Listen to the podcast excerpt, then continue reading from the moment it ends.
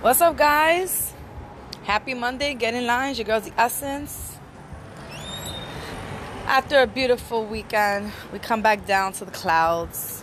But we are the sunshine. Don't forget. Just saying what's up to my listeners on Anchor. I can never leave you guys out. Hope everybody had a great weekend. Uh, I had a topic for you guys. I was at I was sitting somewhere with a friend and we were having a discussion about dating and stuff like that. And we realized that men nowadays, if they find out that you live on your own, they always want to come to your house. What is that about, fellas? They will want to come to your house before putting any, any type of effort in. They just want to be in your environment. What is that about?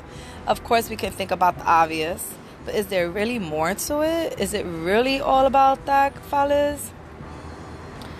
Also, we also were talking about sexual chemistry, sexual tension. Now, it's not something that you come across every day, and it's not something you come across with anybody or just everybody. So, what do you guys feel about it? Have you ever experienced a sexual connection with someone? Even possibly liking the person, but knowing they're not really your type, but there's just like this undeniable chemistry that you guys have, and it's so like passionate and eye gazing and all that weird cliche BS that's really true. Let me know what you guys feel about that. It's a it's a from what I hear it's a beautiful experience. It's very intense. It can last and go into something or it could just be sexual chemistry you know? But it was it was interesting to hear what others felt about it. And uh, it was something that just came up. So i just wanted to see what my anchor listeners would agree with and what do you have to say?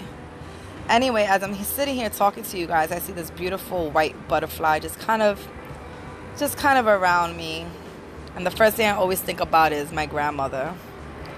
So she hung around for a little bit and now she's flown off. Anyway, hope to hear from you guys soon. And uh, I'll be back on Anchor very soon. Happy Monday. Get in line.